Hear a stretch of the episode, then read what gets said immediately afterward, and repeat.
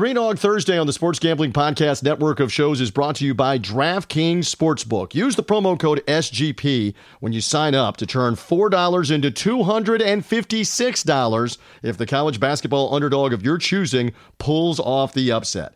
That code SGP turns $4 into $256 if your doggy wins for a limited time only at DraftKings Sportsbook.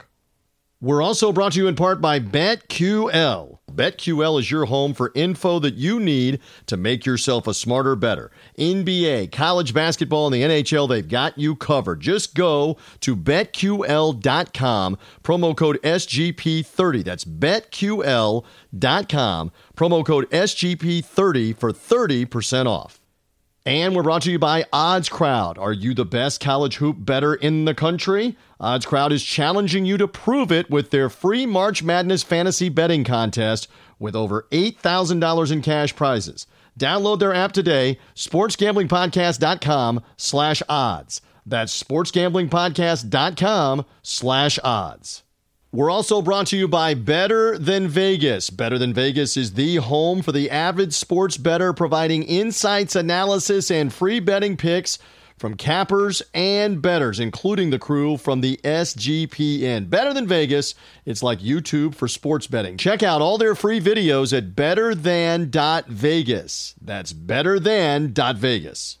We're also brought to you in part by BettorEdge. Better Edge is a stock exchange for sports bets, allowing you to buy and sell betting positions like the stock market. The best part is it allows you to bet with no VIG. That's right, no VIG, and it's legal in 40 states. Sign up at bettoredge.com, promo code SGP for a free $10 bet. That's B E T T O R edge.com, promo code SGP.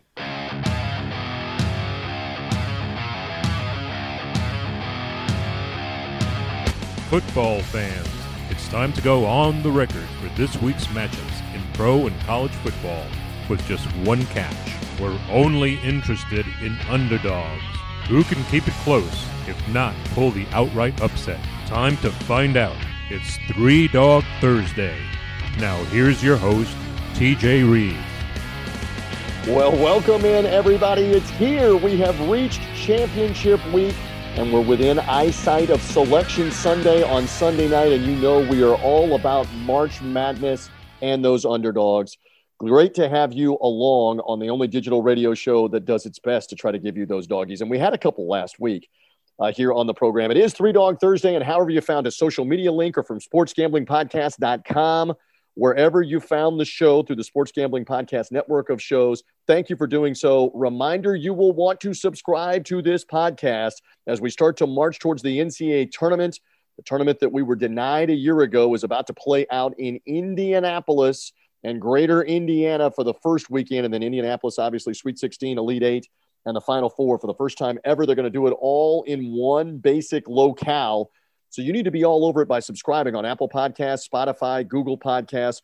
This one will come automatically to you if you're subscribed on Three Dog Thursday. I want to tell you in just a second, Brian Edwards is going to be here right away. We're not waiting. Uh uh-uh. uh. we are not waiting to get to Mr. MajorWager.com and Vegas Insider with all the different conference tournaments from the Big East in New York to the Pac 12 in Vegas, the Big 12 in Kansas City, the SEC in Nashville. I'm going to probably leave one out the American Conference in Fort Worth, the Big Ten tournament in Indianapolis.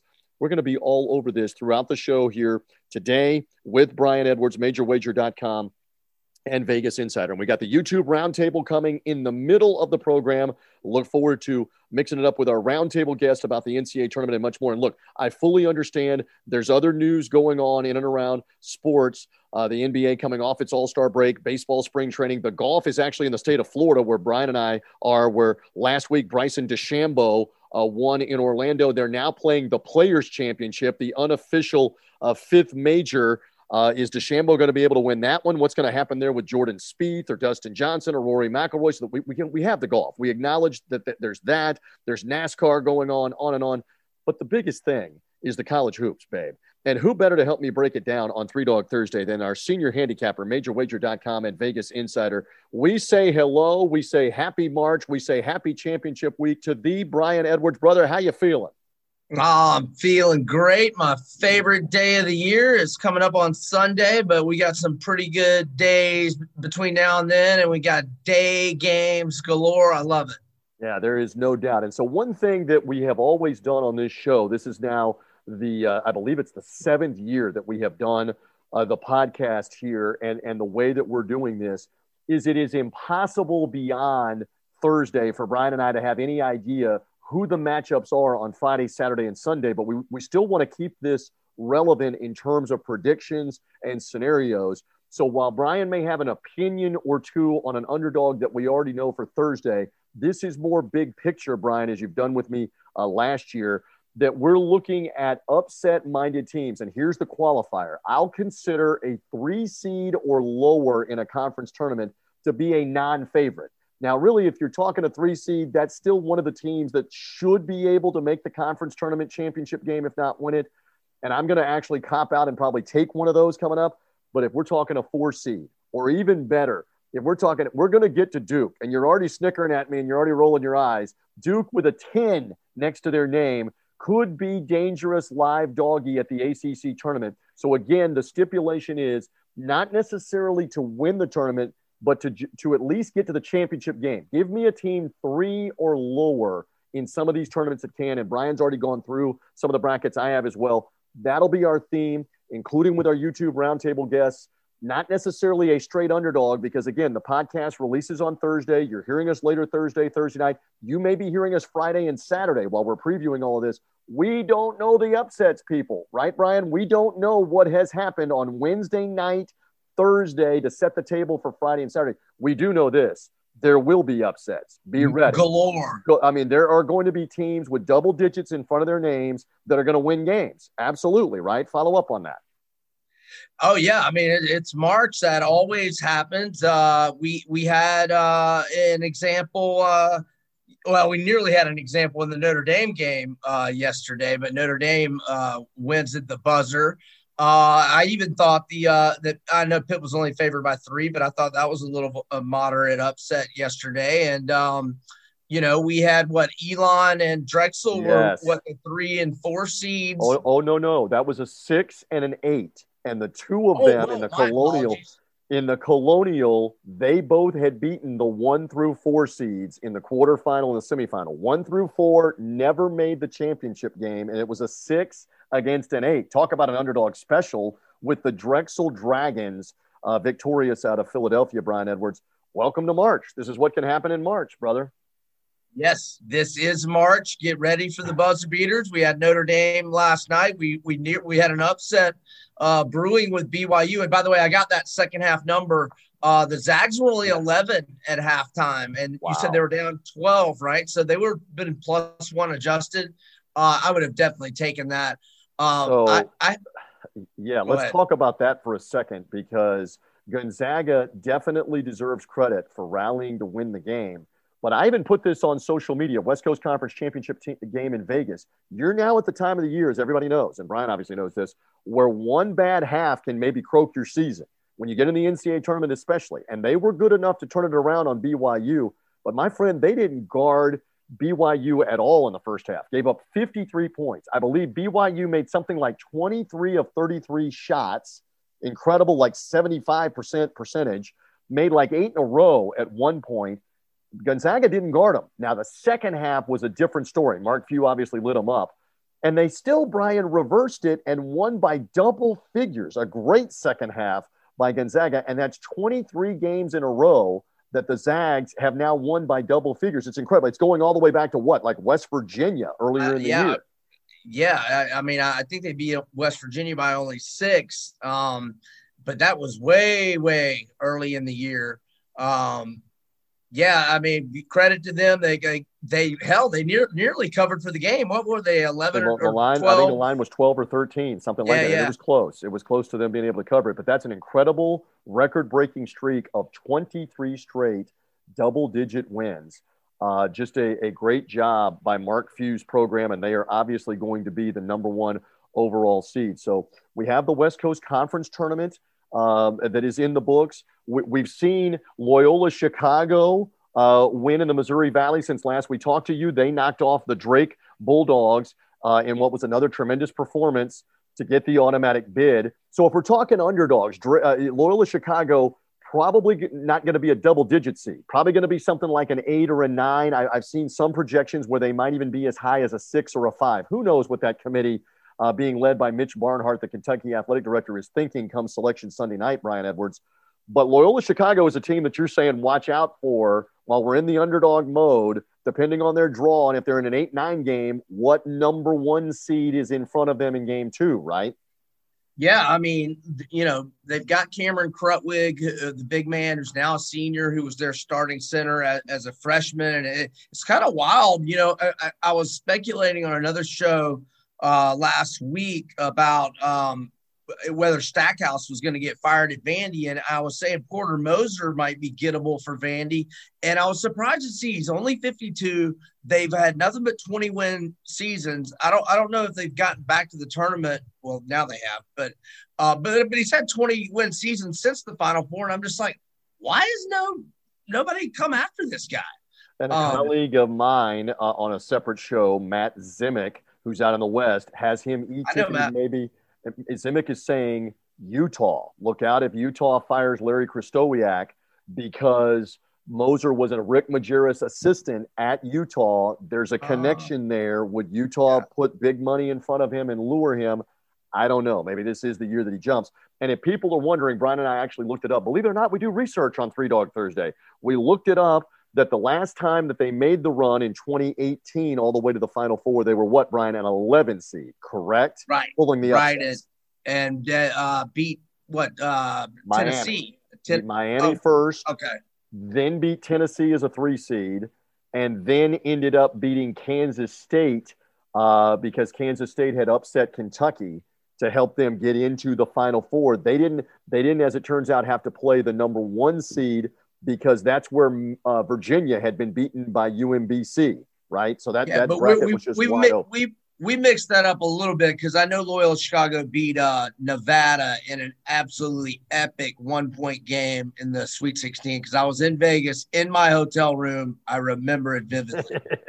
Yeah, and then again, Kentucky and Kansas State were playing, and I had big money on Kentucky, so, and K State beat them. So think of so think of it again that Loyola Chicago that year, 2018, when we're talking about upsets for the audience here on Three Dog Thursday, they were an 11. They beat the six. They later beat the three Tennessee. That Nevada team beat Cincinnati the two as a double digit seed, and then Kansas State upsets Kentucky, who was a four. It was set up for Kentucky to be able to make the final oh, four without easily. having to play the one or the right. two or the three. Right. And right. Kansas State knocked them out in the Sweet 16 that year. So you had an 11 win several games. You had a 10 win a couple of games. You even had Kansas State as a nine make it to the Elite Eight. That just shows you get ready, like you said, get and we say get ready for the upsets, right? Yeah, and I uh I had Michigan that year. I had taken them. I saw them play really well. I think it was a win at Purdue in like mid-January, and I I took them at 55 to 1 odds. And then I was the only person in my we call it our high roller bracket contest, a hundred dollar an entry.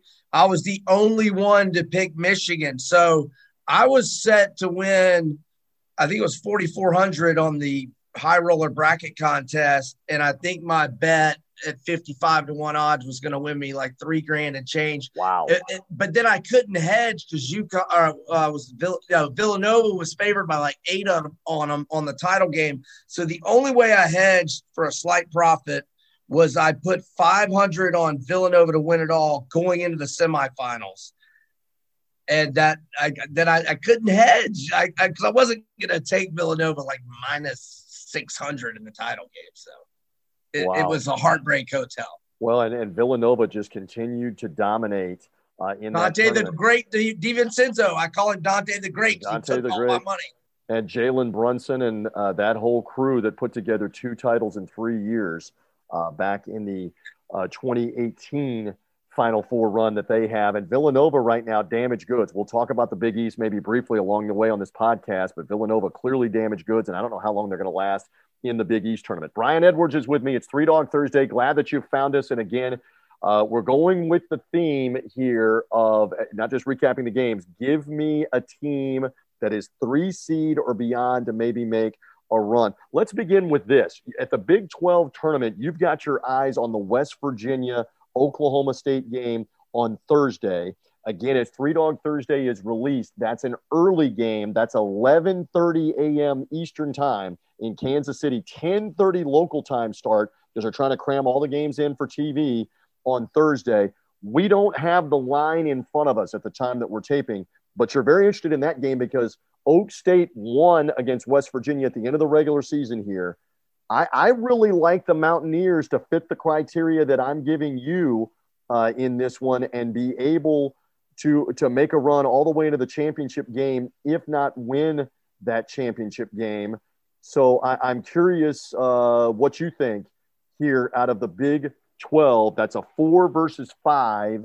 We don't know who the favorite is, but what are your thoughts here, Brian, on the Big 12 tournament while we talk about it for a moment?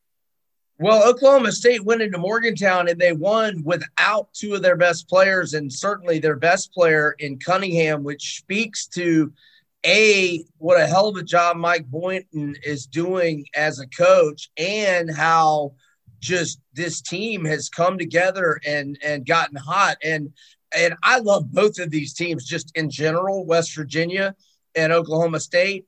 Um, man, I mean, I think we talked last week about that epic uh, game with West Virginia and Baylor. So, yes. I mean, they're really coming off some big time heartbreakers. And like two weeks before that, they lost at home in, in overtime by one to Oklahoma. And, and a month ago, they were beating Florida the whole game and the Gators rally and win late. They lost a lot of games in Morgantown, but I still love West Virginia's pieces from from Culver to Deuce McBride to McNeil uh, shooting threes. Um, uh, Taz um, Taz Sherman, love love that guy.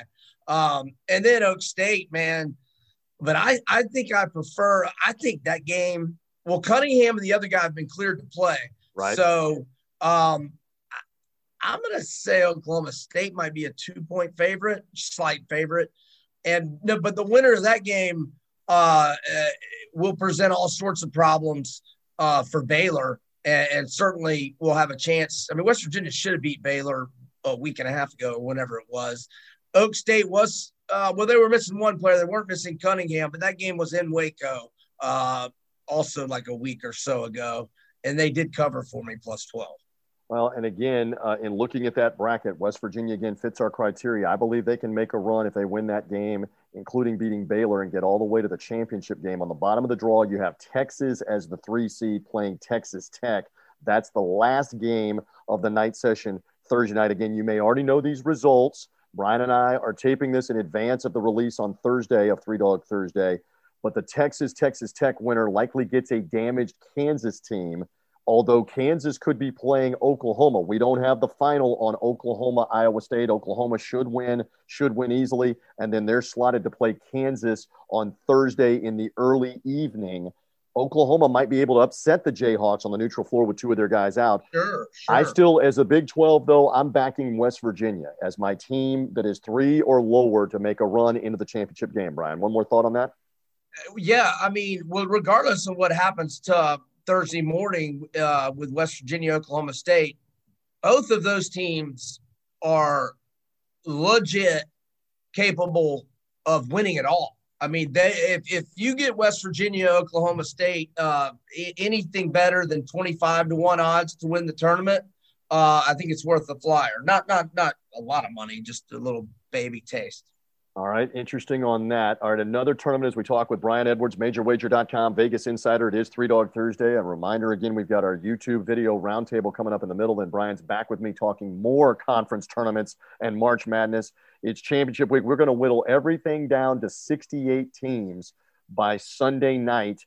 Uh, what 34 of them going in at large, but a lot of automatic bids are going to be flying every which direction on Saturday and Sunday. That's for sure. The ACC is another tournament that we're going to take a look at uh, here in this scenario. And again, at the time we're taping, you and I don't know the result of Duke and Louisville, but I will put this disclaimer. I know Duke lost three in a row and lost to Carolina in the rivalry game to end the regular season. They look down and out, like the count is at eight or at nine, and they're on the mat but I don't believe they've reached 10 yet on Duke, even though Duke is a 10, Brian, in the ACC tournament. They're the 10 seed.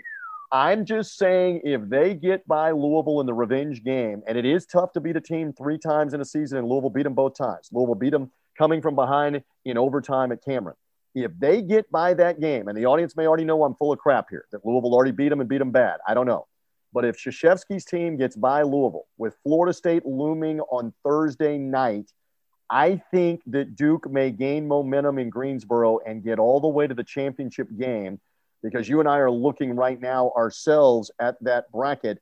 I like them against Virginia Tech or against uh, North Carolina potentially in what would be um, the semifinal game. So if Duke gets by Louisville, I, I, like their chances on a neutral floor with Florida State, and I like their chances potentially against Virginia Tech or North Carolina out of the ACC bracket. Now, call me crazy. Now, call me uh, stupid here on this, please. I'm, you know, I'm, I'm not gonna uh, uh, call you stupid. Uh, Duke can certainly beat uh, Louisville on Wednesday. I just am gonna call this uh, uh just my nightmare from hell with FSU and Duke because FSU beating Duke makes them have a very anxious selection Sunday and it's, uh, probably as we often like to say, it's Kim Jong Il going over the cliff in your Ferrari, is what you're saying. the, the uh, old uh, analogy or, was was the late Saddam Hussein going uh, over going over the uh, the edge with your hundredth grand, right? Al Qaeda versus ISIS. I mean, Duke basketball gets FSU. I mean, I think I probably would be rooting for FSU. Wow, and that pains you to even say that. So, if at the yeah. ACC tournament, do you have any faith in the top half of the draw in Georgia Tech? which pulled some upsets. They have a four beside their name, or maybe somebody else in the ACC that could pull a couple of upsets and get in the ACC championship game for Saturday night that's three or lower. I don't know if you like Virginia Tech or Georgia Tech or somebody else that appeals. Anybody? Well, I just don't like how Virginia's playing right now. And uh, I, I, you know, Clemson's kind of like Tennessee. I mean, they are really good defensively on a night when they're making shots, which seem to be few and far between. Uh, I could see the Georgia Tech Clemson winner uh, beating.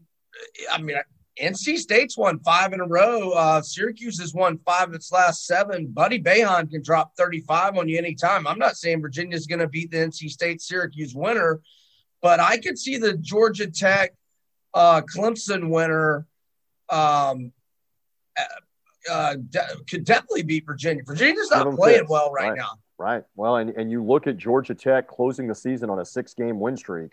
They come in rolling. What will it mean on the neutral floor? Again, they are playing Thursday afternoon. We don't know the opponent at the time that we're taping on Three Dog Thursday, but let's see if Josh Pastner has it together. He never could win an NCAA tournament game at Memphis. It's one of the reasons why he got run out. I think he won one the entire time that he was there. But man, he can make up for some lost time if he if he has an impressive ACC tournament. There'll be a decent seed in the NCAA tournament. So we'll see what happens with uh, with Georgia Tech. Just looking at this ACC field, I only see one Sweet 16 team in there. FSU. And who is that? FSU.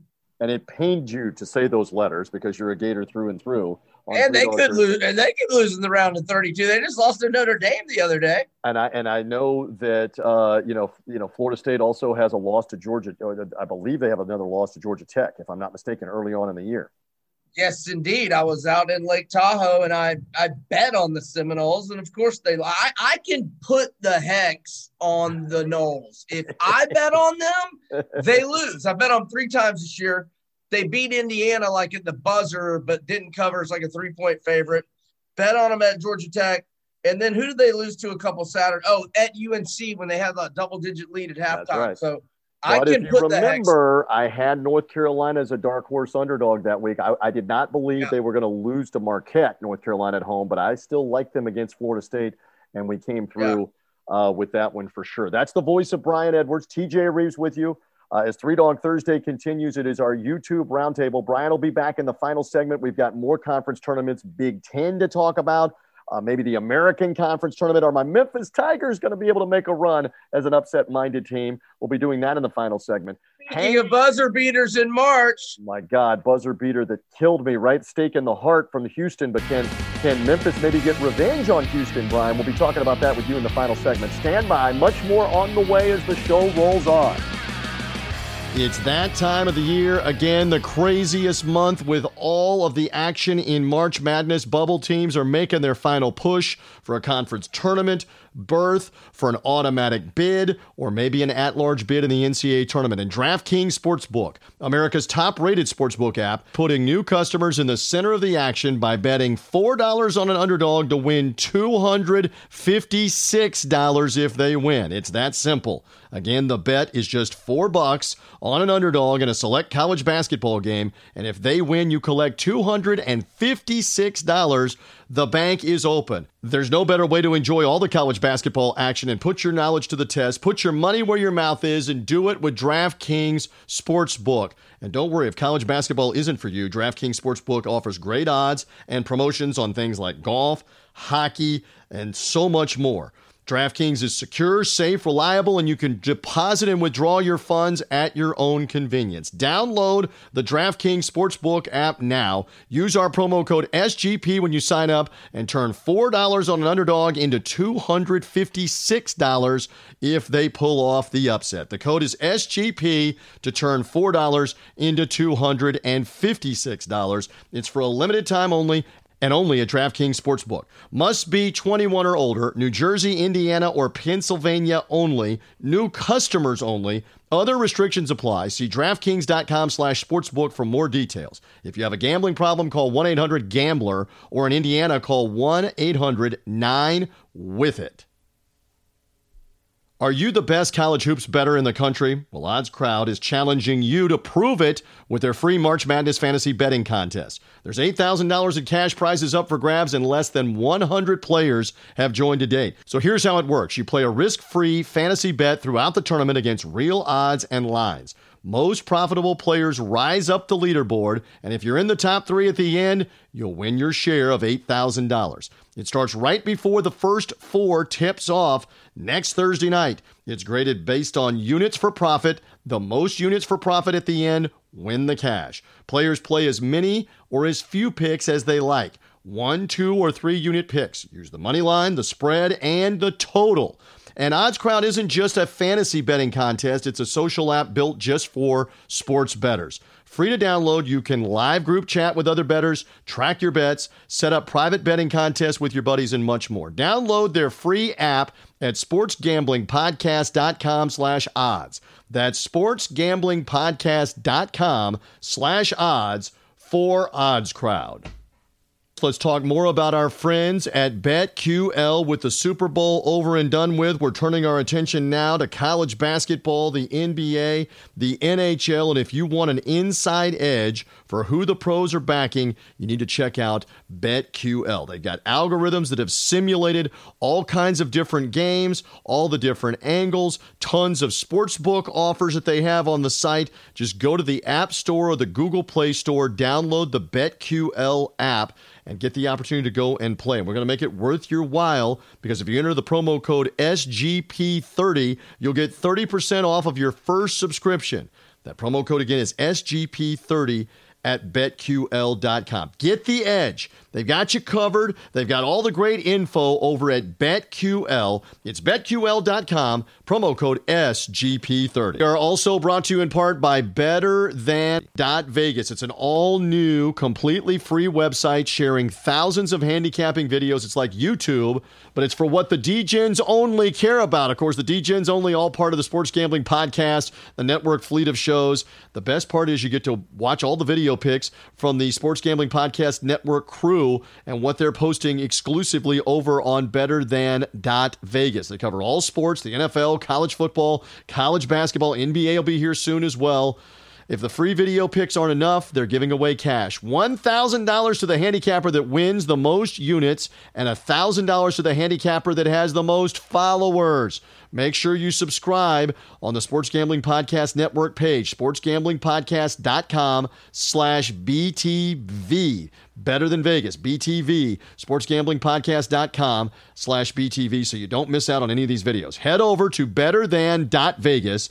That's better than.vegas to see more. We're also brought to you in part by BettorEdge, the stock exchange for sports bets that allows you to buy and sell betting positions live like the stock market. And the best part is it allows you to bet with no VIG since you're buying positions from other sports bettors and there is no house. You can play for money in 40 states and they're doing weekly college basketball contests right now. We're talking tons of hoops from here on out here on Three Dog Thursday. And on Wednesday and Saturday, pay 10 bucks to enter and each user starts with a balance of $1,000 in Edge coins to wager on the games. The player with the highest earnings takes the entire pool of entry fees. It's like a battle royal winner take all. Find the link under the competitions tab to get in for just 10 bucks. Sign up today at bettoredge.com. Use our promo code SGP. Get that free $10 bet as well. That's B E T T O R edge.com. Promo code SGP.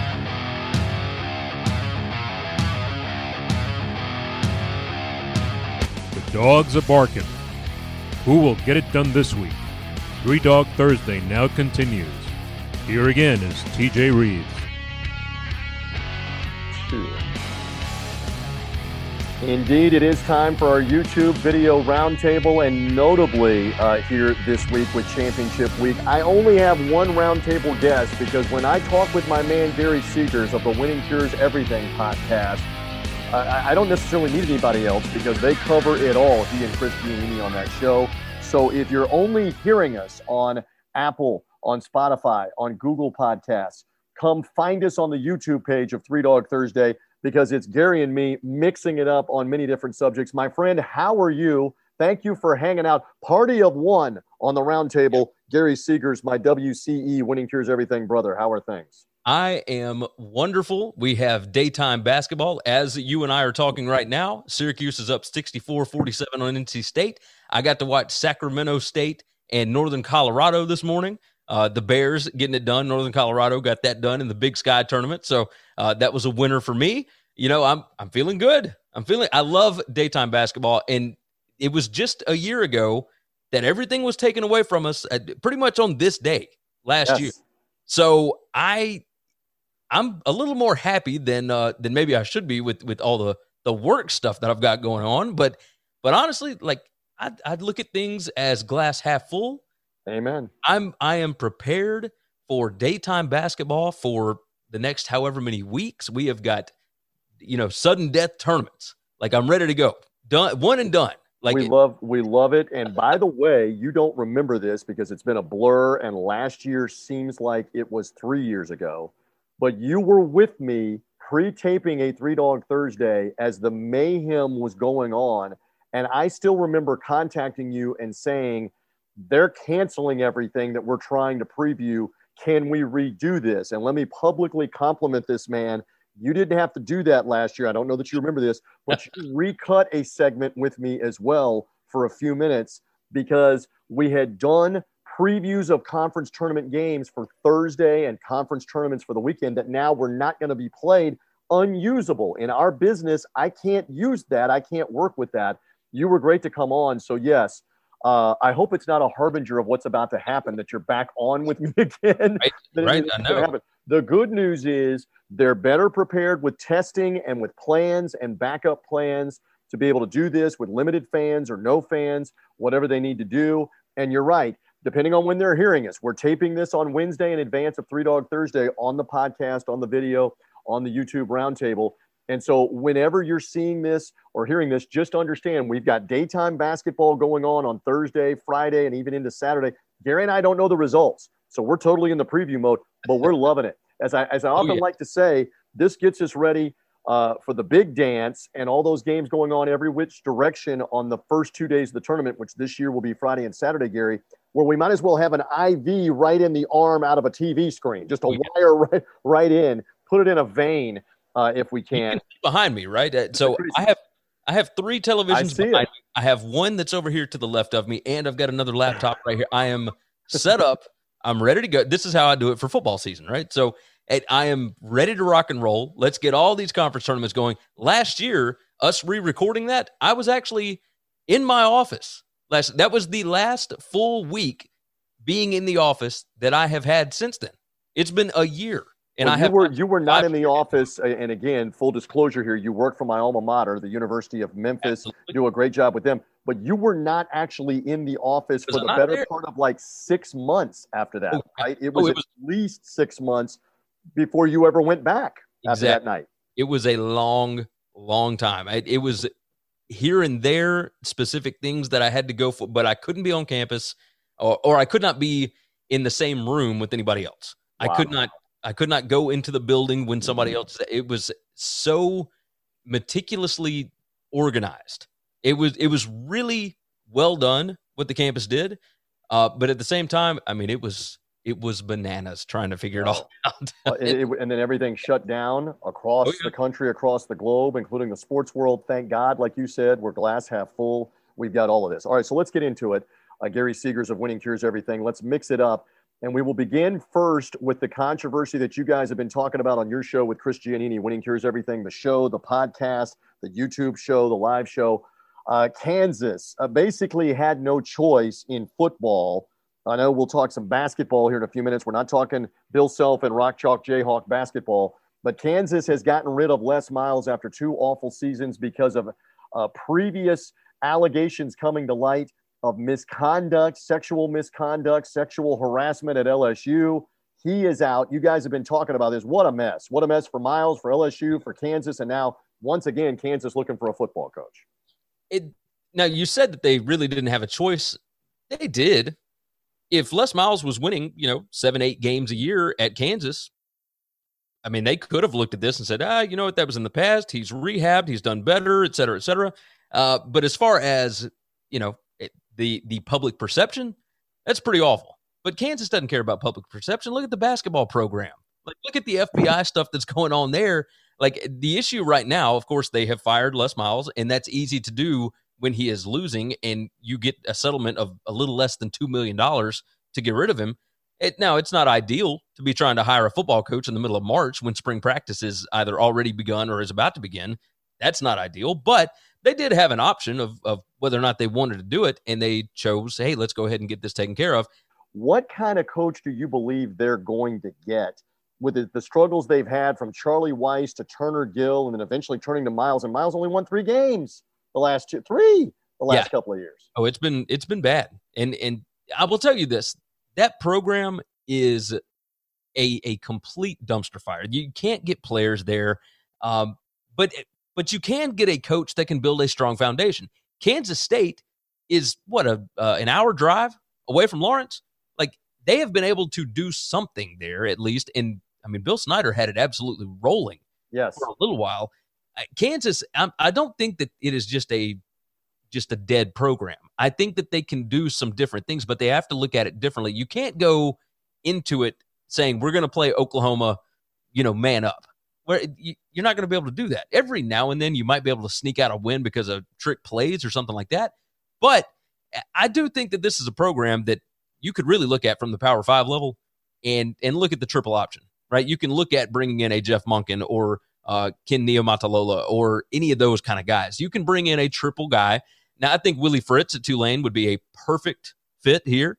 Um, but the triple at Kansas, you know, there are a lot of offensive linemen that go just kind of overlooked in the Big 12 because of the style of offense that every other team in the Big 12 plays. You bring in some some hog mollies in there, like you can do some damn, you can run over those Big 12 defenses.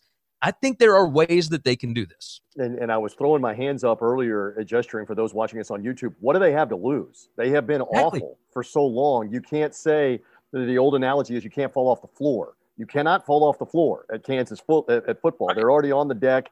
Uh, can, what, might they try something else? We'll see what happens there. But everybody wants to point at Georgia Tech, right? Georgia Tech. Oh, look at what they're going through right now, and da da da. What Georgia Tech is going through right now, Georgia Tech would beat Kansas by by three touchdowns right now. Like what they went through, Paul Johnson tied or won the Coastal Division, tied for first, or won the Coastal four times in eleven years. They won an Orange Bowl. They played in another one. They tied for second or or one second, whatever, finished second in the Coastal three other times. So in seven of 11 years running the triple in the ACC, Georgia Tech was able to finish either first or second seven times in 11 years. That's not bad. It can be done, and Monken has done it at Army.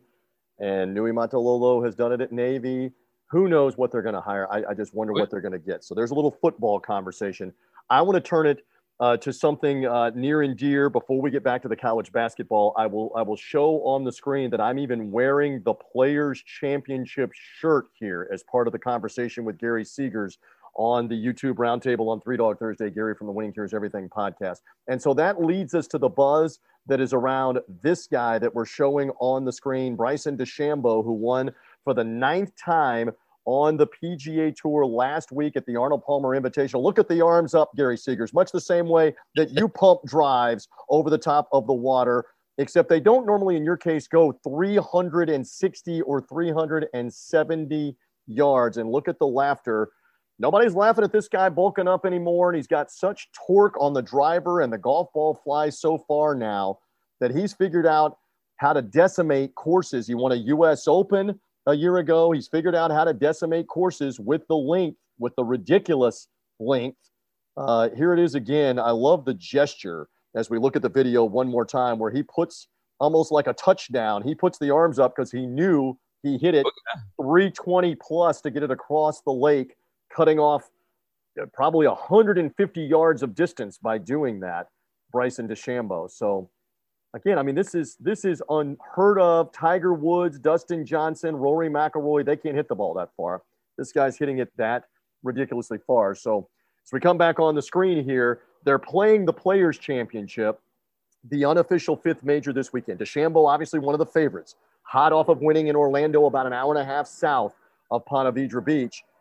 Uh, so you just wonder, is this going to translate? And I was even sharing with you, the PGA Tour came out with a a ruling uh, a couple days ago that was essentially a Bryson DeChambeau rule, which said if you're going to try to hit the ball on 18 over the lake, the famous finishing 18th hole right after uh, the the par three uh, 17th with the island green, if you're going to try to hit it left of the lake, which that is the ninth tee and then some some standing area, etc. If you're going to try to do that, we're going to call it out of bounds. If you're hitting off the 18th tee over towards the ninth hole, this is after Bryson had hinted he was going to do that.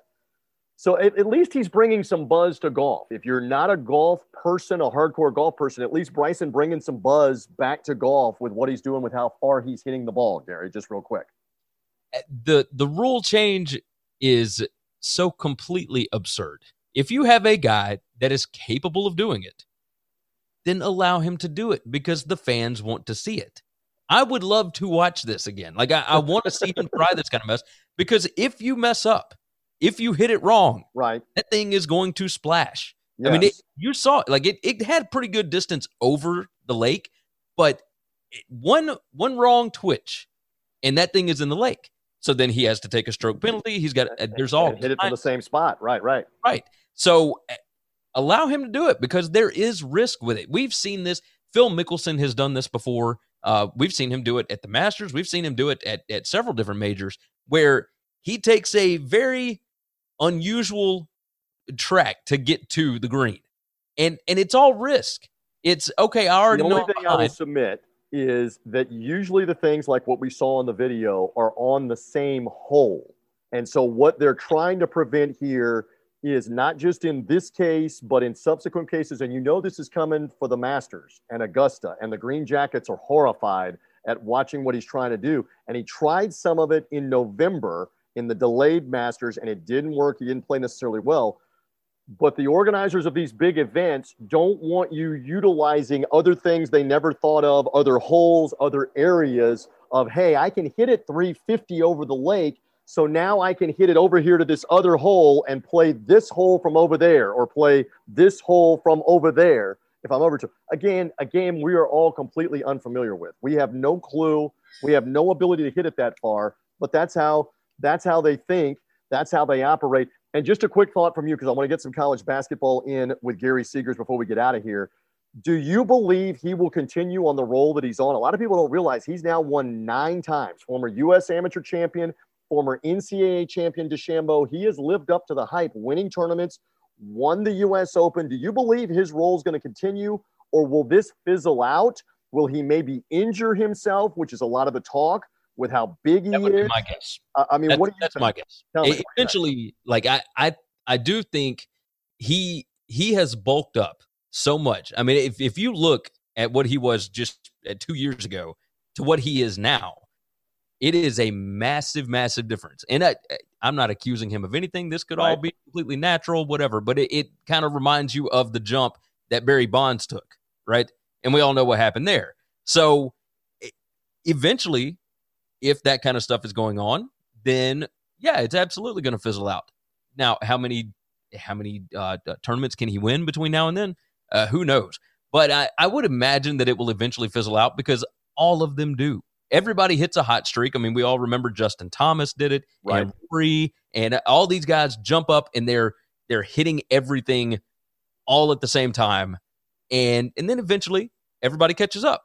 And one more thing to submit, he is tremendous with the short game and with the putter. Oh, yeah. That's what you have to have, whether you're Dustin Johnson and the and the putter eluded him for the longest time.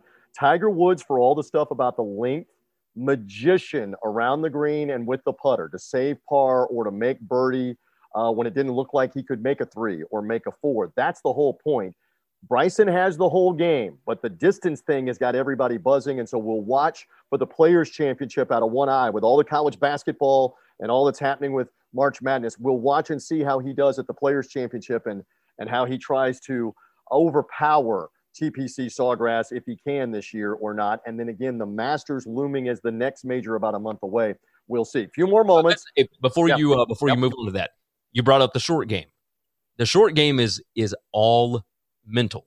That's all. So when you are on the come up, that is, you don't have as much to worry about. That is what it is. When you start winning all of these in a row, that's when all the stuff creeps into your head about, oh, I need to keep the streak going, or oh, what about uh, my my wife and my girlfriend? What about you know, like all these different things that are going on in your head? You've got all these interviews, you got all this stuff going on. It eventually can take over. The short game is usually the first one to uh, to kind of go right. So Correct. That's that's something to pay attention to. So like the putter for your for your point, the putter eludes a lot of people. It's eluded Rory Mac Rory McIlroy. Now he won the Players Championship last year and he's won a bunch of events, but he is not the same putter as when he was absolutely dominating in the mid 2010s. Exactly. Uh, Jordan Spieth recently is not yes. the same putter and has struggled. So that again, it ebbs and flows, and the game is a difficult game. It is it is humbling and DeChambeau may miss the cut at the Players' Championship to prove how humbling it can be at times. I mean, all the talk again before that November Masters was he was going to overpower it and dominate it, and he was not within 15 shots of the lead when it, oh, all, yeah. ended, all and all got said and done, Gary. Oh yeah, no, it's it's uh, it when all of this stuff, when all the hype builds up, that's when it starts to take a toll on certain aspects of the game. Now he'll be able to crush the ball, but if you're not hitting it in the right spot, what difference does it make? Right. So that's my point with the rule. Like, eh, forget it. Like, just let them let them hit it wherever they want to hit it. I don't even care. I'd like to watch him crush the ball, but I also know that if he crushes it over there and he hits it behind a tree, like he's still gonna have to take as many strokes as the next guy just to be able to get to the green. So that's true. All right. It all it's, it's not and it's not how far, as I often say, and I love the game. It's how many. It's not. It's it, did it did it take you five or did it take you four or did it take you six or seven? It's not how far that you hit it. All right. Uh, we got to get out of here in a couple of moments. I cannot let you get away with all the college basketball tournaments that are going on. You're in and around the Mid South. You and Chris Giannini are talking all week about all the tournaments, their picks. I'm going to let you plug away about that as well for the different conference tournaments. SEC tournament. Give me a little breakdown here. Alabama and Arkansas are the favorites. Who can make a run? This is one of the themes on the show on Three Dog Thursday right now, Gary. Who can make a run that's not one of the top two seeds? Is it Tennessee? Is it Florida? Is it somebody else in that SEC tournament? As we take a look at the draw on the screen here, what what would you say on who can make a run here in this tournament? So everybody in this tournament is incredibly inconsistent, right? Like it, there's not been any consistency other than Alabama and Arkansas, and even Alabama, their offensive consistency is ridiculous. Like they they have not been uh, great on the offensive side of the ball in a month at least. Now they did uh, play that sweet string music on Saturday afternoon against Georgia. Like in the second half, right. they they hit eighty percent from three. They hit 63% from the field. They, I mean, they put up 59 points in the second half. They were rolling, but they didn't do it in the first half. Now, what what Alabama does have and what Arkansas does have is they can play defense. Now, Tennessee, kind of the same thing. This is how we get to championship basketball. If you can play defense, then you can hang in these games and you can win games where you don't have your best offensive output. Obviously, Alabama and Arkansas are the favorites. I, I don't trust Florida to be able to get there. I don't trust Tennessee to be able to get there. Chris has three underdog bets to be able to win the tournament, and that was LSU. Uh, they are the three seed. Now they would have to go through Arkansas and likely Alabama. Uh, Ole Miss is another one at six because you can get Ole Miss at plus twenty five hundred, and wow. they're another team that that can get really streaky on offense. Uh, I do I do kind of like that one, but having to go through LSU, Arkansas, Alabama, whatever. Um, Kentucky is another one. I know that Kentucky has been awful, but they have the talent. And this is typically about the time of the year where Kentucky starts to play really, really well together. All their freshmen kind of gel. Eh, that's not inconceivable. I mean, they they would have to beat Mississippi State, which is a tough physical matchup. They would then play Alabama, who they were in the lead with four minutes left in Tuscaloosa about a month ago. Uh, from there, you know, either Tennessee or Florida more than likely, and they've already beaten both of those teams. And then you end up with LSU or Arkansas, and they played both of those within one possession each. It's not out of the realm of possibility that Kentucky could win this thing. I just don't know that they can put it together consistently. And again, they're playing Great. the uh, early game um, on Thursday as Three Dog Thursday is released. So you may already know that result of how Kentucky did or didn't do as you're hearing us later in the day. And obviously by Friday, et cetera, you're going to know results that we can't possibly know because we don't know the matchups. I just I look at that tournament and think Alabama and Arkansas appear to be e-ticketed to play each other again, and it would be a revenge game for Alabama.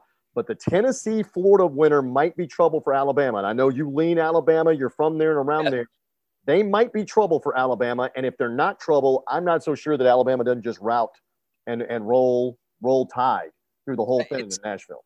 They are so Alabama is number three in the country in defensive efficiency. That is where they have been able to win games when the offense isn't exactly clicking, right? Eh, if they get hot from three, it's over.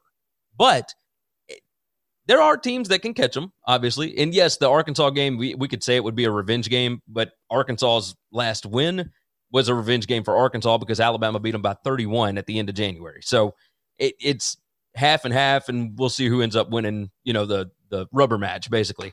But I would assume Alabama and Arkansas will get there. Arkansas worries me because Jalen Ferguson is is out, and he's a freshman, six ten.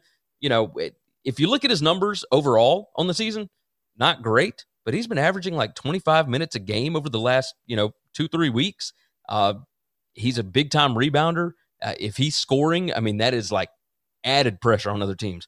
So uh, without him, I don't know what this team's going to look like. The only game that they have played without him was against Texas A&M in that last regular season matchup, and they didn't look great. I mean, they were lucky to get that win over A&M. Well, I would assume it will be Alabama and Arkansas, but uh, I mean, you never know with these things. That's what makes conference tournaments so much fun. It is crazy. It is mayhem. There's going to be something like 80 plus games played on Thursday, Friday, Saturday, and Sunday. Daytime basketball. I know daytime basketball is a big thing in Selection Sunday coming here. Hey, one more quick one. Besides the SEC tournament, is there another tournament that just really intrigues you? I have the whole buffet in front of Gary Seegers here, Winning Cures Everything, the show and the podcast. Another one that you're really going to have your eyes on. You're in SEC country. What's another one? I've got two. Uh, I'll give you the AAC. I want to see if Memphis can avenge the loss to Houston. Now they would not play them in the championship game. They would play right. them in the uh, in the next round, whatever it is. I guess the third round, semifinals, whatever it is. They would play Houston there uh, if they can get through either Central Florida or East Carolina, because Wichita State won the conference regular season title, even though they played significantly fewer games than the other teams. So that is interesting in and of itself. Memphis did beat Wichita State by 20 points. Yes, they did. Uh, back about a month and a half ago. So if Memphis can get to the title game, I would feel really good about their chances. They played right up with Houston. I know. Uh, Heartbreaking. You know, awful. You know I'm an alum. Half court shot. How do you let the Lark kid catch it? or Mark or whatever his name is. How do you let him catch it and dribble and shoot when you have a foul to give? It was crazy. I, I just don't know. Agree or disagree? They could lose the first game to East Carolina or UCF, or they could win the tournament. I don't know which for Memphis. Jekyll yeah, and Hyde. I do not know. Uh, well, I will. I will tell you this: they are more likely to win the first game and get to play Houston.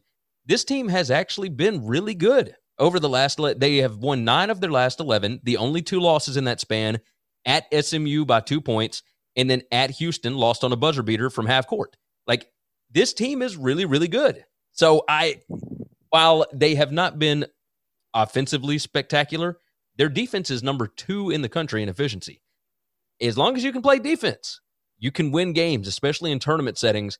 That's the biggest thing here. And can so the guard like, Lomax? Can the guard Lomax help him? We don't know his health. We got to watch that as it progresses in Fort Worth. And I know you got one play, more tournament, yeah, right? That you he didn't play against. Uh, he didn't play against Houston. That's the correct. other tournament that I've got, the Big East tournament.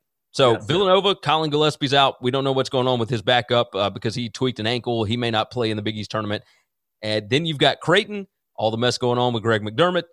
Who knows what they're going to be like? Now, obviously, they demolished Butler with an interim coach, but now that McDermott's coming back, are those kids going to want to play for him? Who knows? Everybody likes UConn, and I love UConn because James. going to say it. You read my mind. That's the dangerous team, but you say no. No, I have a plus two thousand ticket on St. John's Woo. to be able to win this thing. Think about it. St. John's eleven and three at home this year. They are absolutely rolling under Mike Anderson. That defense is legit. At they're not the most consistent team, but they are the number four seed. They have to play Seton Hall in the first game. Well, they just beat Seton Hall by ten after being down 18 to nothing. Did you see that game? That was ridiculous. Yes, it is. It, they were behind 18 nothing and came yes. back and won by double figures. It's crazy. If they beat Seton Hall, they would play the winner of Villanova and, and whoever they would end up with, right? And Villanova is clearly damaged goods, like you're saying, at the Garden. And it's, and it's, the Johnnies at the Garden, limited fans with a chance to advance on the automatic bid. Oh, yeah. I'm, I'm feeling it a little bit. At home. At home. They get to play in Madison Square Garden. Like, I, give give me that plus 2,000 ticket all day long. That defense is relentless. They play up tempo the whole game. At plus 2,000 looked like a joke to me. I said, this is ridiculous. So I, I've got that ticket. I, I do like Mike Anderson. Now, obviously, UConn is playing insanely well. Dan Hurley and that bunch, they they have turned it on.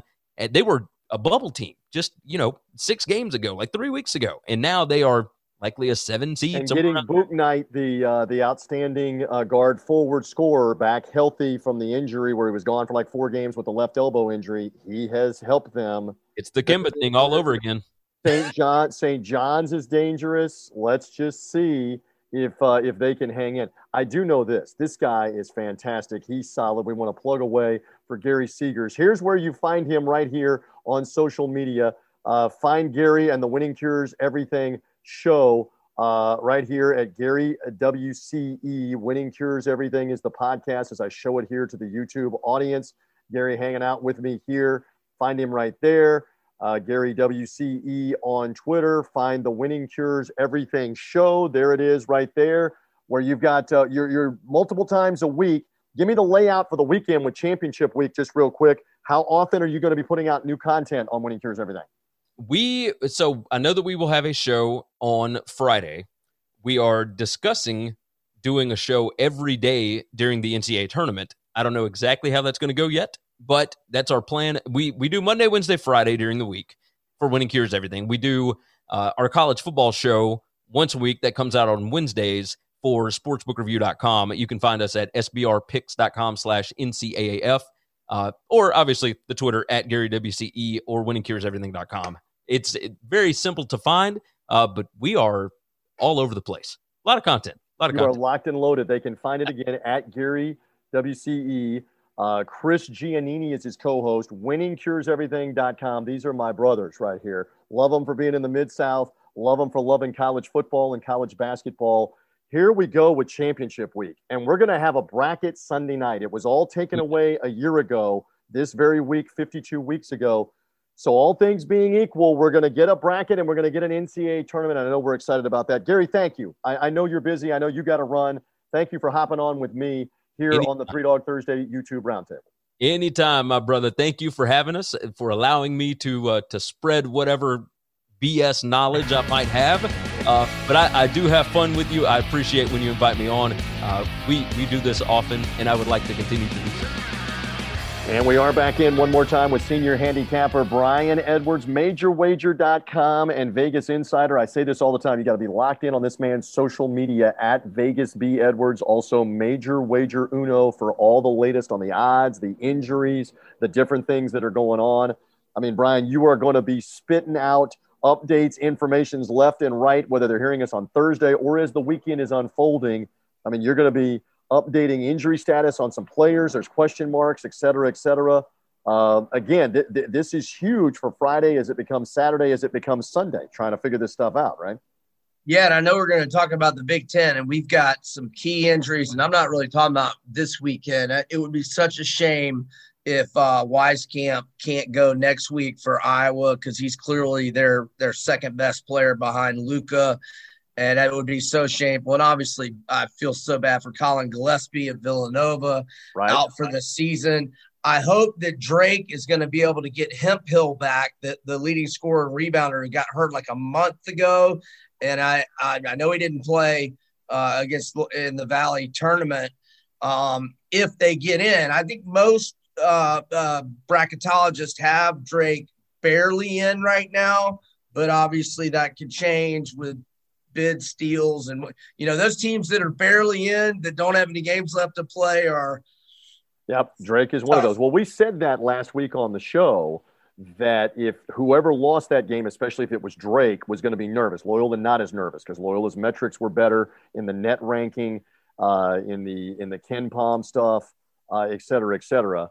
Um, i think it's but, tough on the committee too man because if if Hemphill is going to be back I think that what they were they undefeated when he got beat or when I'm he not, got hurt. I'm not sure if they had lost to Valpo yet or not. They had those back-to-back games against Valpo, and he may have been hurt for the. Might have been that that game he got hurt or the next game, but anyway, um, you know they and then they've lost Roman Penn, their their starting point guard. But if Hemphill is going to be ready, I, I think they should be judged with him, and with him, I think they should probably be in. But if he's not going to be ready they are not, you know, without two of their best players, they're not worthy. But I mean, I feel bad for their kids. That's tough. Yeah, it is tough, and they and they have always consistently said with the selection committee for 20 years or more, you are judged on two things. When you had injuries or suspensions or transfers sitting out earlier in the year, what was your record? How did you do? How did you do better or not? And then at the end of the year, if you're not the same team because of significant injuries, the classic example, as you know, is the Kenyon Martin 2000. Right on the tip of my They were going to be the number one seed, and I was there in Memphis as part of the University of South Florida's radio crew in that tournament when he went down in the first half of the first game. And they went from being the presumptive number one seed, I believe they ended up as a two, and they got, got beat, beat in the opening round without Kenyon Martin, but they will be judged. You'll be judged differently, and Villanova is going to get judged differently. We said this uh, yeah. last week when we learned that Collin Gillespie was going to be out uh, for the rest of the season, essentially because it's a torn knee ligament, and he's not going to he's not going to be back. They, they, you know, Jay Wright flatly said he's not going to be back. The only hope would have been could he be back in like three or four weeks for the Final Four if they were there without him. But without him, and now the the, the guard is hurt too, they're going right. to be judged differently, especially if they lose early in that Big East tournament uh, out mm-hmm. of the draw. If they go down a defeat early on in the Big East tournament, then that could be an issue for Villanova's seeding uh, as well. They might have gone from, let's say, a two or a three down to a four or a five, playing a much tougher opponent uh, in the opening round, et cetera. All right, so let's get into the Big Ten here in our closing moments. Uh, you and I are going to go back and forth, I'm sure, on a couple of teams. Again, the same qualifier that we're looking for a three seed or lower potentially to make a run. I like Iowa in the bottom of the draw. Again, they are slated to play Friday night in the late game uh, at the Big Ten tournament in Indianapolis. We don't know their opponent because at the time that we're taping here on Three Dog Thursday, Wisconsin is the likely team they would play, but we don't know if there's an upset. I just like Luka Garza and company. You've already said earlier in the podcast with Wieskamp, and you just said it here, Wieskamp being injured, uh, that that makes them damaged goods. And you're disagreeing with me that you like Illinois better in this draw, right? And tell me more. Well, it, and they have, they're not going by TJ's three seed or yep. worse principalities, if you will, but they are an underdog price to win the tournament at plus 320, and that is Illinois. You talk about collecting two big boy wins. You go into Ann Arbor without Ayo Dosunmu, your All American, and you don't just beat Michigan, who at the time had only one loss, and I was saying looked like the best team in the nation in the last couple weeks. You don't just beat them, you pimp slap them. Yep. And then with Ayo back, you go into Columbus and Ohio State had lost three games in a row. I don't want to say they were in desperation mode, but, but you know, you want to end it. You don't want to go into the, the you know, four game losing streak. Although it's a shameless four game losing streak, all the games were close, all against big time opponents. Um, and you're down a good chunk of the game and you make all the plays at crunch time and you win. I like Illinois. I like what's going on there. But if I do the uh, the three seed or worse, like I said, it's a shameless four game losing streak for Ohio State. Still feel they're a Sweet 16 team minimum.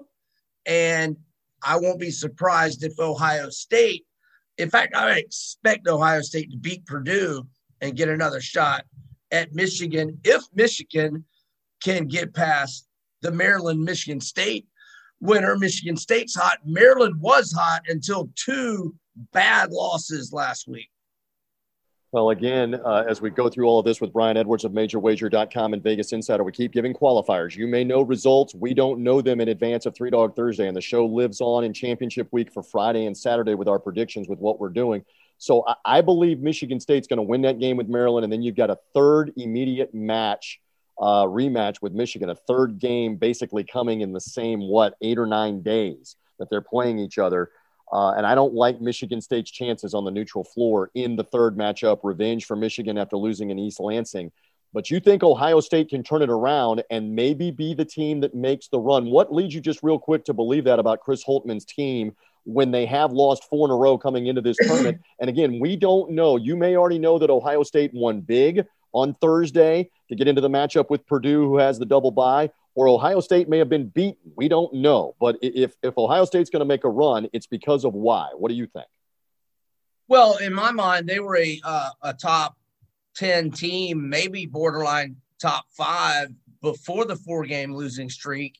And in the Michigan uh, game and um, uh, the one against Illinois on, uh, uh, was that Saturday or Sunday? Anyway, those two games – they just went ice cold shooting the ball the last two minutes of the game, or they. I didn't watch the Ohio State Michigan State game, and I'm trying to think what the fourth loss was, but they could have easily won the Michigan and Illinois games.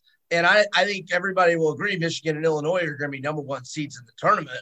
So, I mean, Ohio State is losing close games to really good teams. And, uh, you know, I think it's just a matter of execution at crunch time offensively that could completely change the dynamics of whether those were wins or else. The other loss was the narrow loss to Michigan State in East Lansing during this streak. The only thing that I will say here uh, is again, for all the talk about the metrics, the net ranking, et cetera, et cetera, at some point, common sense has to take over. And if winning and losing is what it's all about here this time of year, when you lose four games in a row at the end of the season, I don't care how good your conference is or how good the teams are, it has to hurt your standing. Let me say that again. It has to hurt your standing. Otherwise, why are we playing games with results at the end of the year? Let's just pick our favorites and select without playing games and just call You're, it the NCAA tournament. So you're saying that from a seating standpoint, correct? correct? From a seating okay, and I'm just I'm just saying, regardless of where they're seated, they're still they're very dangerous. Yeah, I don't all. doubt that. I don't doubt that. But I keep reading everywhere. Well, those four losses are being to Illinois, Iowa, and Michigan for three of them shouldn't hurt them from being on the two line. And I sit back, not living in Big Ten country, which you and I do not, living in the state of Florida, and saying, uh, as as we joke in our household, "Bo hunkus." Bohunkus, it shouldn't matter. It does matter that you lost no, four times at the end of the year, and it should affect your seed line maybe from a two to a three. Again, I come back to the undeniable uh, non-debatable yeah. point. Why are we playing games? If losing them at the end doesn't matter, then why play the remainder of the season? This is uh, you've got me on a rant now. This is why when we hear the selection committee year after year idiotically say it doesn't matter who wins the championship game, we already have to determine who the seeds are and where they're going to go. That's idiotic if if it's a significant semifinal game on a neutral floor to help you for a seed, how is the next rung up the championship game not an even more uh, important game? So uh, we'll see. We'll we'll see how they play it out with Ohio State and how they do. But there's enough on the Big Ten, which should be a knockdown, drag out tournament. Big Ten likely has eight teams, eight for sure out of the 14 that are going to be in the NCAA tournament. It may be a ninth team or greater. Let's find out uh, if, and it may be nine, it may be 10 before it's over with, depending on who makes a run.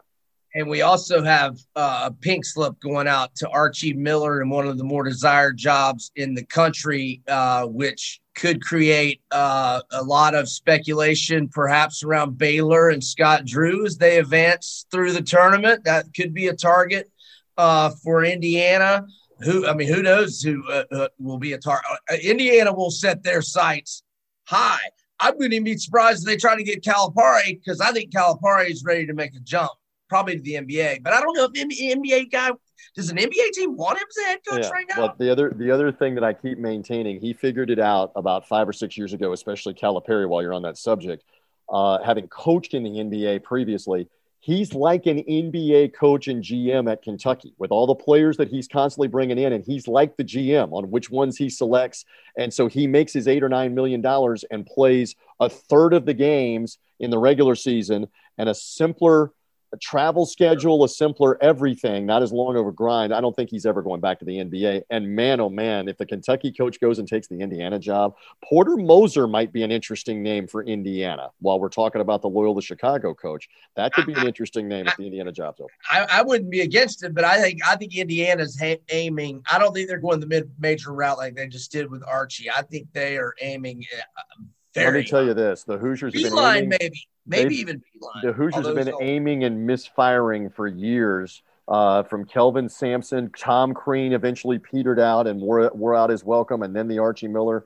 We'll see. The coaching carousel will get very interesting with an Indiana opening uh, and maybe even a couple of other ones uh, that could be significant. Few minutes left. That's the voice of Brian Edwards, MajorWager.com. TJ Rives with you uh, in the American Conference Tournament, Fort Worth, Texas, with the understanding again – that we don't know the early results uh, in this tournament. But Brian, you know my allegiance lies with the Memphis Tigers, who are on the bottom of the draw. They qualify for the stipulation that I'm putting out there, the qualifier, that it's got to be a three seed or worse to make a run into the championship game. Revenge game potentially in the Saturday semifinal for them with Houston, who's the two seed. Top of the draw, they've beaten both Wichita State in the only meeting and Cincinnati in the only meeting. I think if Memphis, who's beaten East Carolina and beaten UCF twice each, Memphis should win their Friday game, their quarterfinal game. If they get by Houston, they may win the whole thing in the American. I know that's a big ask, but it may be wide open in Fort Worth, Texas, because I think Memphis looks at this as um, revenge against Houston and then teams they've already beaten. Brian Edwards, talk talk me out of that, please, from the American in Fort Worth, Texas. Well, no, I, I, I think Memphis is is definitely the team uh, to watch, and it would be best for the conference because I think if they beat Houston, and obviously they would that would mean two wins they've added uh, this weekend.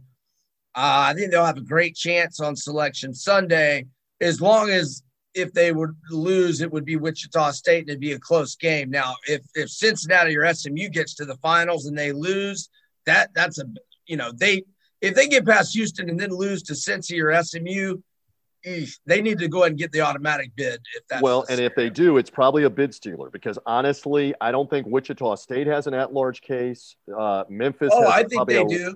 And, Wichita State's the number one seed in this this conference. But that's that's kind of quirky because Wichita State played one game with Houston and they got whacked by Memphis at Memphis, and because of COVID, didn't have to play Memphis a second time, and, and because of the schedule quirk, didn't have to play Houston a second time. So it's quirky that they're the number one seed as it is. And I don't know that they have a stronger at large case than Memphis. I don't know that either one of them has a strong at large case. So this is potential bid stealer here for Wichita State or for Memphis, because I think if Houston wins the tournament, even even if Wichita State's in the championship game, I don't know that Wichita State's in the NCAA tournament. So let's see. This is a bid stealer situation. If Memphis or the Shockers can get the automatic bid, that's probably bad news for Drake. That's probably bad news uh, at the bottom of the draw for a for a Big East team. Somebody like uh, uh, Seton Hall or Xavier. It, it, might be bad news in the Big 12 for a team. We'll see uh, how it how it all or the Pac 12 too with how it plays out. By the way, that leaves me with one more the Pac 12 tournament playing out in Las Vegas. Uh, we know that USC is in. We know that Colorado is in on what they've done in the regular season. I guess Oregon and, uh, and UCLA are the interesting ones for the NCAA tournament. Colorado's the three seed. I might like them to win that whole tournament. UCLA is the four seed under my qualifier, do you like either UCLA or Colorado to make the run to the championship game, if not win the Pac 12 tournament, or are you staying away from that, Brian Edwards?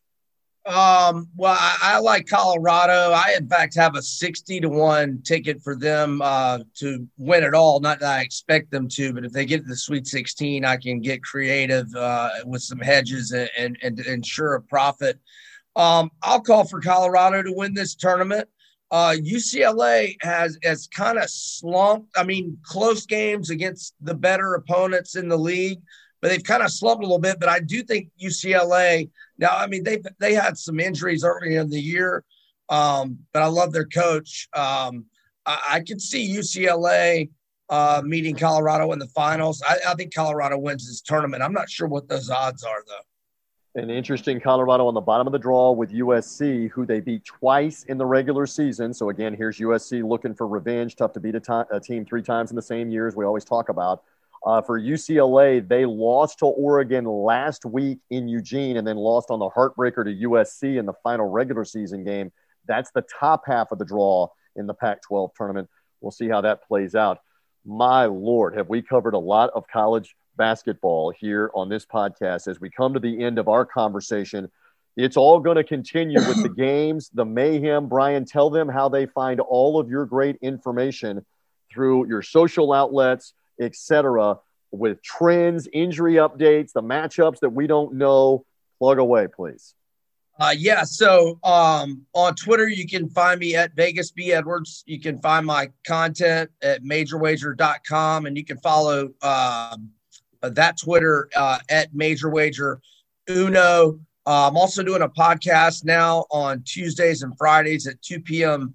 Uh, Central with the A to Z Sports guys. Uh, you can go to the A to Z Sports uh, Twitter or any right. social media outlet and, and find that at 2 Central on Tuesdays and Fridays. And I think that, and find all my picks at vegasinsider.com. Yes. And so, again, we love all of the insight that you give us. Uh, but again, lock in for those updates on what are the matchups. I didn't even get a quick SEC take from you before you go. Again, we don't know what happens, but we believe it's Florida and Tennessee in the 4 5 matchup and the winner to potentially get Alabama. Again, if I'm looking at the SEC tournament in Nashville, Alabama and Arkansas are the two best teams. I don't know that I like somebody to make a run, but the winner of the Florida Tennessee team is the only one that I see maybe upsetting Alabama. And I know you would want that to be your Gators, who you love, but that's the only one I see out of Nashville. Well, you know, so Tre Mann, Florida's best player, had a migraine, did not make it out of the hotel, and did not get to the arena for that game Sunday against Tennessee. And yet, Florida led by 14 at the half. But look, Tennessee is an elite defensive team. They put Florida on lockdown. They made enough shots. Um, and you know, looking at I said about the ACC, FSU, it looks like the only Sweet 16 team to me, Arkansas and Alabama look like the only Sweet 16 teams in the SEC. Um, I think Florida, Tennessee will probably be around to pick them. Maybe Florida a little bit favored with you know with Tre Mann being back and it being on neutral court. Um, but I, uh, Florida didn't get the double bye. I don't want us to play four game and four games in four days ahead of the tournament. That just leaves you with dead legs. So I want Florida to win two games, lose a heartbreaker to Alabama, get back to Gainesville Saturday evening, rest up, eat some food, watch Selection Sunday, get back to practice Monday morning. All right, interesting on that. And again, the Gators and Tennessee split, and uh, Alabama torched uh, Tennessee the last time that they played them. Who knows what they happened? beat us pretty good too at, at Coleman. And Nate Oats is obviously the the coach of the year, uh, and uh, and John Petty on the first team All SEC as that was named midweek. Let's see how Herb that Jones plays player and defensive player of the year. And How about that? So Alabama's had a big season. What will it translate to though in Nashville and then the NCAA tournament? That's what we're asking. Should be a blast with Selection Sunday. Go ahead. Yes. Um, uh, one stat: Alabama has been past the Sweet 16 how many times in their program's history? I would guess twice. The elite, the Elite Eight uh, situation or the Sweet 16 situation with Loyola Marymount, they lost. I, I would guess like twice. Once they got to the Elite Eight, and it wasn't even under Wimp, who got them to tons of Sweet 16s. It was Mark Gottfried, and they lost to eventual champ UConn out in Phoenix in the West uh, region. Another factoid: FSU no Final Four since 1972. How about that? And I believe that's uh, Hugh Durham as the coach. Yes. I believe that's Dave Cowens, the Boston Celtic, as one of the yes. players for that Florida. And I State believe they did they beat UCLA and losing the finals. Yeah, I, I don't know. We got to go back and look. It's a long time ago. Richard Nixon was the president. And I, I wasn't born. You weren't on the planet, and I was a little guy at that time. So we don't forgive us if we don't remember that one. But yeah, Florida State. It's been a while. Alabama. Uh, we'll see what happens. We just know we have selection Sunday. Let's hope everybody stays safe. Let's hope that all the COVID testing goes well. I don't want any COVID mayhem this weekend with tournaments. I mean, my lord, we're going to talk about it for this weekend and for next weekend. What happens when a team wins a game and then can't play the next game? Let's hope that doesn't happen. Uh, did, it, did I hear they're going to have a couple teams on standby? Yes. So by the time that we talk next week, the bracket will be set. But just keep this in mind, folks. One more time with Brian Edwards here of MajorWager.com on the Three Dog Thursday podcast. They have up to four teams that are going to be essentially on standby. But on Tuesday night, the bracket will lock once and for all for everything to begin on Thursday night with the first four. So if there are positive COVID tests off the weekend after Selection Sunday, up to four teams can be replaced wherever they're seated. And how, oh my gosh, Armageddon. Duke scenario. will be one because they'll turn down an NIT yeah, bid. Yes, exactly. But what happens if it's a one or a two seed in the NCAA tournament that can't play? And then one of these standby teams gets to be a one or a two. And the NCAA has already said they'll put them in wherever they go. There's not going to be a reseeding. How crazy would that be? But let's not as crazy as it getting canceled last year. That's true. That was the craziest of them all. And thank God we got the hoops. Brian, great job. Thank you, my friend. We want them to find you on majorwager.com and all your Twitter handles, Vegas B. Edwards and Major Wager Uno. Thank you, my friend, for all the stuff. My man.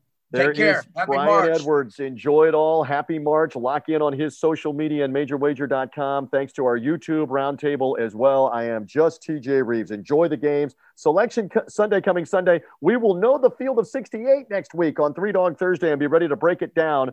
Again, subscribe to this podcast, Apple Podcast, Spotify, Google Podcast. Thank you for finding us on the social media link or sportsgamblingpodcast.com. It is about to get fantastic in March, and we're here for it on Three Dog Thursday. Bye. It's finally spring, and I'm saying goodbye snow, hello adventure. And during the Honda Dream Garage Spring Event, you can get epic deals on your favorite Honda model. Ready to get rugged? Then take the off road in an all wheel drive Honda SUV like the CRV, HRV, Pilot, Passport, or redesigned Ridgeline. Want to take a spring road trip? Then check out a fuel efficient turbocharged Civic or Accord. Say goodbye to winter and hello to a new Honda. Don't miss huge savings during the Honda Dream Garage Spring Event. Now at your local Honda dealer.